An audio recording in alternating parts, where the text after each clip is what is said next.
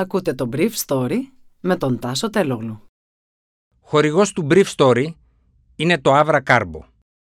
Avra Carbo, το ανθρακούχο φυσικό μεταλλικό νερό για να απογειώσεις κάθε στιγμή.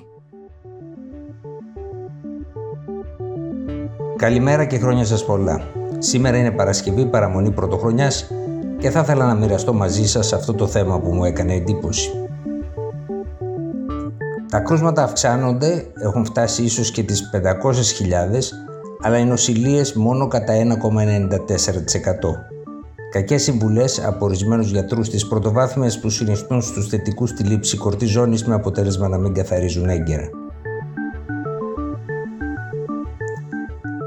Τη Δευτέρα έγιναν 9.284 θετικές διαγνώσεις, την Τρίτη 21.657, την Τετάρτη 28.828,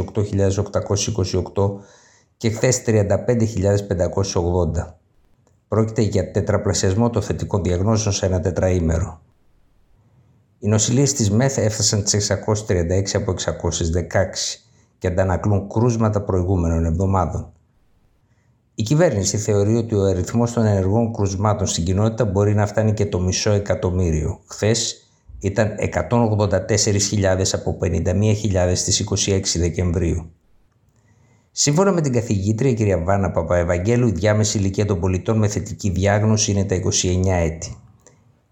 Είναι χαρακτηριστική της ποιότητας της επιδημιολογικής επιτήρησης της χώρας και η διαπίστωση ότι μέχρι χθες, ενώ η κυβέρνηση βεβαίωνε ότι η όμικρον είναι κυρίαρχη στη χώρα, είχαν ανιχνευτεί μόλις 87 τέτοια στελέχη από τις 38.000 που συνολικά είχαν εξεταστεί.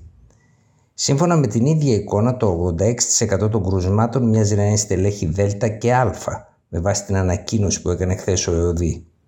Η ίδια η αναπληρώτρια Υπουργός Υγείας Μίνα Γκάγκα είπε κατά τη χθεσινή ενημέρωση ότι το 60% των θετικών διαγνώσεων αφορούν την όμικρον.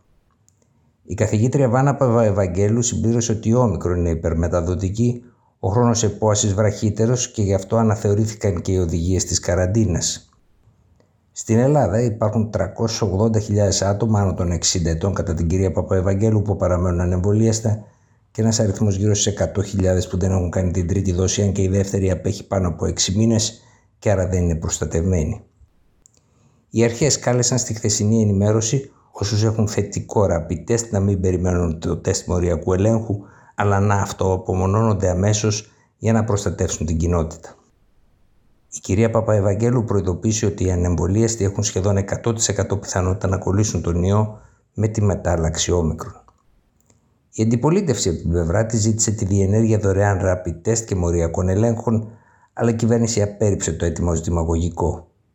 Όμως, εκτός από την αυριανή ημέρα που τα συνεργεία του ΕΟΔΥ θα κάνουν τεστ σε μεγάλες και μικρότερες πόλεις, όσοι εμφανιστούν με συμπτώματα μέσα στο διήμερο που θα ακολουθήσει, θα χρειαστεί για παράδειγμα να πληρώσουν από την τσέπη τους για να πάνε ή να απουσιάσουν από την εργασία τους. Ένα σημαντικό πρόβλημα είναι ότι αρκετοί γιατροί της πρωτοβάθμιας φροντίδας υγείας συνιστούν σε όσους έχουν ήπια συμπτώματα, προφανώς από όμικρον, να μένουν σπίτι παίρνοντας κορτιζόνη ή άλλα σκευάσματα που αποτρέπουν τον έγκαιρο καθαρισμό του οργανισμού από τον ιό.